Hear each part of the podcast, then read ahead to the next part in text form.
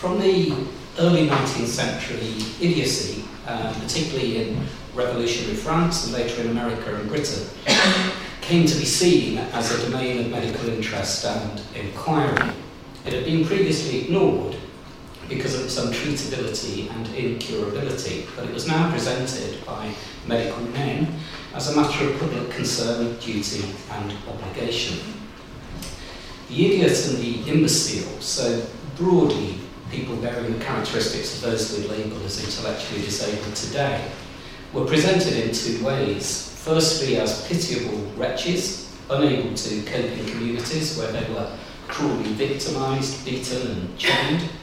And secondly, as dysfunctional individuals um, who were outside the rules of normal human behaviour, who were a potential danger both to themselves and others.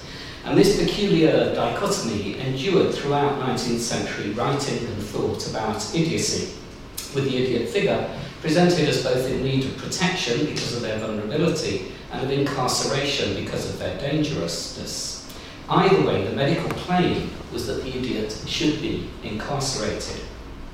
This thinking was effortlessly integrated into eugenic science uh, from the 1870s and into what the social worker historian Stanley Davies in 1923 called the social indictment of the mentally re- retarded in the early years of the 20th century. It survives to some extent today in medical discourse related to learning or intellectual disability.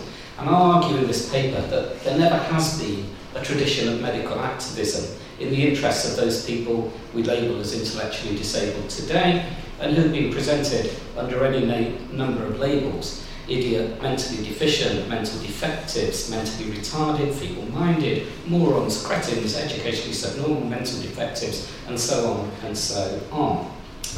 Why is this so, given that there is evidence of at least some kind of pro patient medical activism in almost every other medical domain, as some of the talks in today's symposium have clearly demonstrated? And I'll argue that three factors cause this activism failure.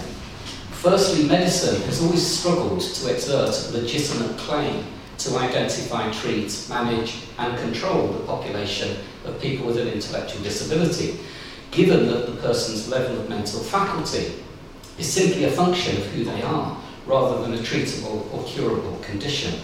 It was for this reason that medical men were deeply uninterested in until the early 19th century. In a business that paid by results, trying to cure idiocy was a futile and suicidally unprofitable occupation.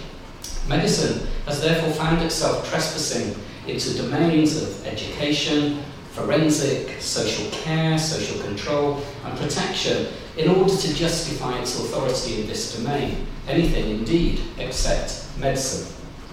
Secondly, because medical, the medical profession laid claim to idiocy on spurious grounds of public protection, far removed from their normal modes of operation, it's always been in their interest to exaggerate either the helplessness or the threat that the intellectually disabled pose. This was not a realm in which they could demonstrate their efficacy by treating people and returning them to a normal life, as was the case, at least theoretically, in medical treatment of lunacy. Once it started to be demonstrated that an idiot person could live successfully in their community without need of medical supervision or treatment, their role would be superfluous. Thirdly, the idiot population was seen by the medical profession as having no voice, in many cases, quite literally. This was not a voiceless population through illness, poverty, environmental hardship, oppression, or temporary misfortune, but simply a voiceless organism in human form but lacking humanness. Such a population could not then be given a voice through activism, and their voice was seen as non existent rather than unheard. In 1904, Martin Barr, the American medical superintendent and president of the American Association for the Study of Feeble Mindedness, wrote in his book, Mental Defectives Their History, Treatment and Training The idiot intelligently sees nothing, feels nothing, hears nothing, and knows nothing. He simply lives alone. Now, Barr chose his words carefully. He used the word intelligently in the sense adopted by post Darwinian comparative psychologists that intelligence was the capacity of any living organism to interact with its environment, to respond to stimuli in a sensory motor feedback loop. And alone meant in a state of complete non interaction with the world. So, by implying that the idiot lacked this basic capacity of evolved life, seeing, feeling, and hearing nothing, idiocy was placed outside the realm of known human experience, and indeed below that of the higher mammals, and somewhere on the scale towards the unconscious, simple organism. Medical writing about idiocy throughout the 19th century, even when in humanitarian mode, stressed the absence of a voice in the idiot, and even when a voice appeared to exist, as in the case of higher ranking imbeciles, this was presented medically as a non voice, a parroting that mimicked human speech but was far from it. So each of these factors, the implausibility of the untreatable and unchangeable condition of idiocy being a matter for medical treatment, the need to keep the idiot, once medically incarcerated, permanently confined for fear of losing the authority to treat, and the presentation of the idiot as a voiceless, almost subhuman, meant that a position of activism on behalf of the idiot was unfeasible for the 19th century medical professional. Yet for some, it was important to present activism at times as part of the portfolio of reasons um, for their authority over idiocy on the grounds of their unique knowledge of the condition and their unique ability to understand and control it, as we shall see. Okay, a chance for me to show you some of my holiday photos as well. Serious medical writing about idiocy and the claim for it to be a medical domain began in France in the wake of the French Revolution, most markedly in the work of the medical legal theorist Francois Fodéré and Etienne Jean Georget. They were emboldened by a new scientific authority given to medical professionals by revolutionary Enlightenment ideas, and fired further by the adoption of the Napoleonic Code, the Code Civil from 1804, which gave medical practitioners expanding and powerful roles in the areas of public health, public order, and the law. Fodéré promised that medicine would bring to French society, uh, these are going to be my translations, so you'll have to trust me, scientific exactness, a new medicalized light shining from the reason of the Enlightenment in his treatise on legal medicine and public health, first written at the height of the revolution in 1792 and redrafted in 1813 after the introduction of the code. And in this work, he introduced uh, nosology, a taxonomy of idiocy, and dismissed the ability of lay people to identify it, claiming it as a condition that only qualified medical practitioners could identify. And he said, what comparisons can there be between the assertions of a large number of, if you like, ignorant people, he means the public, only judging according to their own manner of being, little interested in the thing, idiocy itself, and the motivated decisions given with knowledge of facts by truthful, upright, enlightened doctors. His descriptions of idiot types combined a mixture of pity and loathing, a common characteristic of medical discourse about idiocy across the 19th century. His three categories of mental disorder were mania, dementia, and imbecility. And while giving sympathetic descriptions of the first two, those who fell under the category of imbecility he described as absolute strangers, like monsters among the human race. The language of the imbecile class was dismissed as non language. The most severely affected idiots would simply parrot words meaninglessly and if they ever happened by chance to say something that made sense, this was simply a chance act of wondrous divinity and would be immediately followed by an unconnected and irrelevant triviality. Now, for Fodéré, the higher class of idiot was more dangerous in that they had some association of ideas and could achieve a rudimentary education. The result was there was no connection between their apparently impressive and meaningful words and their actions. They could appear to talk about uh, abstract moral concepts like injustice, but it was like, said Fodéré, listening to an automaton. So this group, morally depraved but with the appearance of meaningful speech, were denounced by Fodéré as les charlatans et les fripons, charlatans and rascals. Such literal denial of the voice of the idiot class um, became an emblematic medical trope throughout the century. So Etienne Jean Georget, who succeeded Fodéré as France's foremost medico-legal theorist, described in 1826 the lowest form of idiot as having no mental existence at all and who would die if not cared for. The next level, while having some mental sensation, were voiceless and could only act reflexively and without purpose. At the next level were idiots whose language was simply parrot-like, using but not understanding words. He expressed loathing and disgust for the lower form of idiot, who he described as urinating and leaving fecal matter wherever they were found, highly prone to masturbation and riddled with disease. The higher imbecile was deterministically criminal and amoral. But, he argued, punishing them for their crimes was pointless, as they would certainly return to crime once released from prison, and if executed, their peers would be incapable of understanding or absorbing the exemplary message of the punishment and would not be deterred from crime. Either way, for the helpless, ill, lower form of idiot not in control of their body, or the irredeemably amoral and criminal higher functioning idiot, lifelong detention in an institution under medical supervision was the only answer. There developed, um, after Fodéré and Georget, uh, an approach to idiocy generally represented as humane, educative, and enabling, led by Edouard Séguin uh, at the Bicêtre in Paris, and continued by John Conolly and John Langdon Down in Britain. And this was based on moral treatment, which Cara has just been speaking about, and a curative approach. Now, this system largely rejected methods of physical restraint or punishment and aimed instead that the disordered mind would learn to acknowledge the moral authority of those who were treating them. First learning, as Samuel Tuke described it, respect and obedience, and subsequently attaining a level of rational and orderly conduct. For both lunatics and idiots, this offered a welcome retreat from cruel physical punishments and restraint.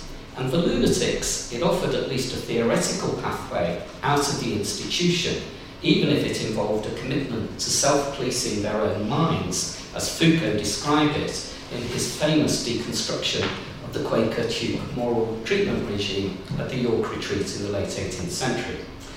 In the case of idiots, however, moral treatment was more an object of benign discipline to retain them within the institutional setting, but in a calmer and more cooperative way. Séguin implemented a moral treatment regime for the idiot population at the Bicêtre, building on the early work by Philippe Pinel. The regime applied to idiots at the Bicêtre was not intended either to achieve some form of equality or indeed arouse moral sentiment in the form of recovery or attainment of reason. Both of these were seen as out of the question for idiots. It was rather a utilitarian method to achieve discipline and control over a troubled and troubling population and to enable or persuade them to live orderly, regulated, and unthreatening lives within the institution. It was an educational rather than a medical regime. The function of moral treatment was to internalize a particular form of obedient consciousness where none had existed before.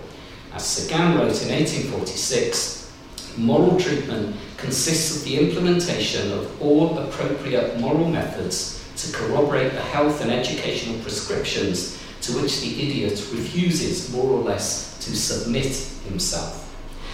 The intention was not kindness for its own sake, or to accord the idiot or imbecile full human status, but to advocate the most effective method of making them orderly, and to eradicate the thirst for revenge or violence which harsh physical treatment might cause. And Séguin said it was the hatred, vengeance, and fanaticism of the imbecile that he believed moral treatment tame.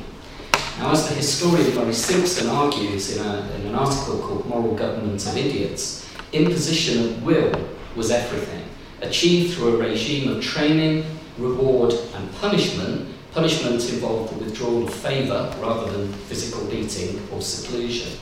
In Simpson's words, the Parisian medical men no more expected their idiot and imbecile charges to become morally responsible for their own actions than they would believe a trained dog morally culpable.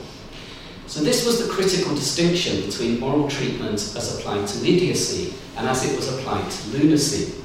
In lunacy, however controlling or imposing it might have been, it was seen as a pathway to restoration and possible reintegration into ordinary life outside the institution.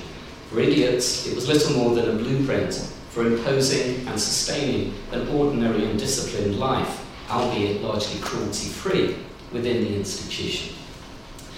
British medical men involved in the institutional care of idiots were keen to learn from the developments in the Parisian institutions and beat a regular path to Séguin's and later Esquirol's door at the Bicêtre. The most prominent was John Conolly, who was superintendent and later visiting physician of the Hanwell Asylum west of London in the 1840s.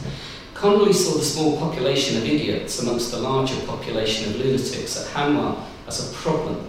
He couldn't see a way to treat them, but nor did he wish to discharge them. After studying Séguin's work, he established a limited educative program for his idiots at Hanwell and became part of a campaign to establish a separate specialist charitable idiocy asylum. And this came to fruition in the opening of the 500 bedded Earlswood Idiot Asylum in Surrey in 1855, the world's first purpose built institution for idiots. And in 1858, Conolly's protege, John Langdon Down, became superintendent. Down epitomises the later 19th century medical framing of the idiot as both a fit object of moral treatment and a permanent voiceless creature of the asylum.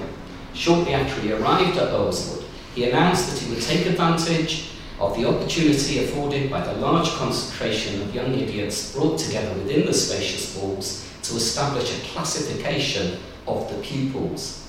And when he eventually produced his classification in 1867, Down, a keen anthropologist and a member of the Anthropological Society of London, proposed a bizarre theory which he called the ethnic classification of idiots. The theory was that amongst his idiot inmates, all of whom were born of Caucasian parents, could be found members of the five great races of mankind, according to anthropological theory. Caucasians, but also Aztecs, Native Americans, Ethiopics, Africans, Malays, and Mongolians. And this was the basis of his discovery of Mongolian imbecility, now known as Down's syndrome. He used the anthropological theory of recapitulation to explain this strange phenomenon.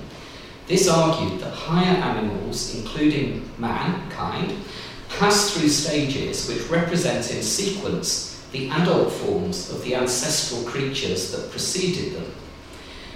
Abnormal adults in the so called superior Caucasian race represented atavisms or throwbacks, the spontaneous reappearance in adults of ancestral features that had disappeared in advanced lineages. So, once again, the medical man, in the absence of any medical tasks to perform with the incurable and unchanging idiots in his care, had moved to a new discipline, this time anthropology, to provide some evidence of worthwhile intellectual activity, just as Séguin had become an educationalist. His present, Down's presentation of the idiot was of a semi-evolved being, trapped in mankind's deep ancestral origins. Far from moving forward, the idiot was quite literally moving backwards, in fact, by several millennia. Such a being was not fit to emerge from the institution, but could be displayed to the public as a curiosity. Down introduced an asylum band consisting of both staff members and idiot inmates, who would accompany long, neatly formed lines of Earlswood idiots on marches along the Brighton seafront, or to visit a menagerie in Redhill. What the public were asked to see was exotic representations of mankind's savage past, tamed and safely returned to the institution at the end of the day. No significant transitions needed from this point to the eugenics scare period. The case of permanent institutionalisation of the idiot had already been made by Fodéré, then Georget, then Conolly, then Down. So this was the nature of medical engagement with the idiot population, uh, who they claimed the right to treat and manage over the, over the century. It never was and never could be an activist movement because the medical claim to idiocy was spurious in the first place. They couldn't treat an unchanging aspect of a person's being, and they couldn't advocate a return to community because this would undermine their original claim for a need for treatment. The medical profession could only present itself as the heroic saviours of a population incapable of living outside the institution, or as the necessary protectors and tamers of a dangerous and incorrigible group, a risk to themselves and others. This medical thinking about idiocy endured and endures through the 20th and early 21st century. The small amount of opposition that was raised to the Mental Deficiency Act of 1913 was led by politicians, uh, not the doctors who were, um, who were involved, and any interested showed no opposition to the Act, which stipulated either lifetime containment in enclosed rural colonies or oppressive community supervision for the mentally deficient, as they were now called.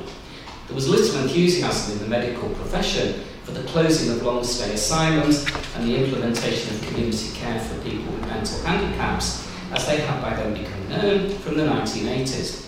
In fact, medical professionals frequently um, opposed the closures on the grounds that the mentally handicapped would simply be unable to manage in the community. A recent article described the closure programme in the 1980s of the Starcross Hospital in Devon, originally the Western Counties Idiot Asylum, built shortly after Langdon Down's Earlswood Asylum.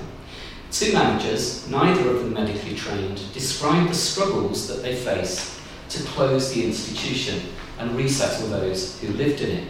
Conditions at this time were appalling. One of the managers described it like this It astounds me how long it all took. Nobody would have benefited from staying at Starcross. Nobody. It was totally inappropriate for anyone. I used to visit Starcross and come away punch drunk and bemused. Not one of the very able and experienced people involved in health and social care services locally were pressing for the institutions to close. Rather, they were urging that they be made more hygienic.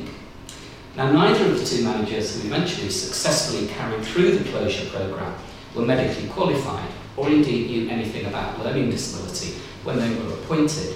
Their lack of medical expertise enabled them to see the human catastrophe that was going on in front of them, to which the, the medical profession's eyes were closed.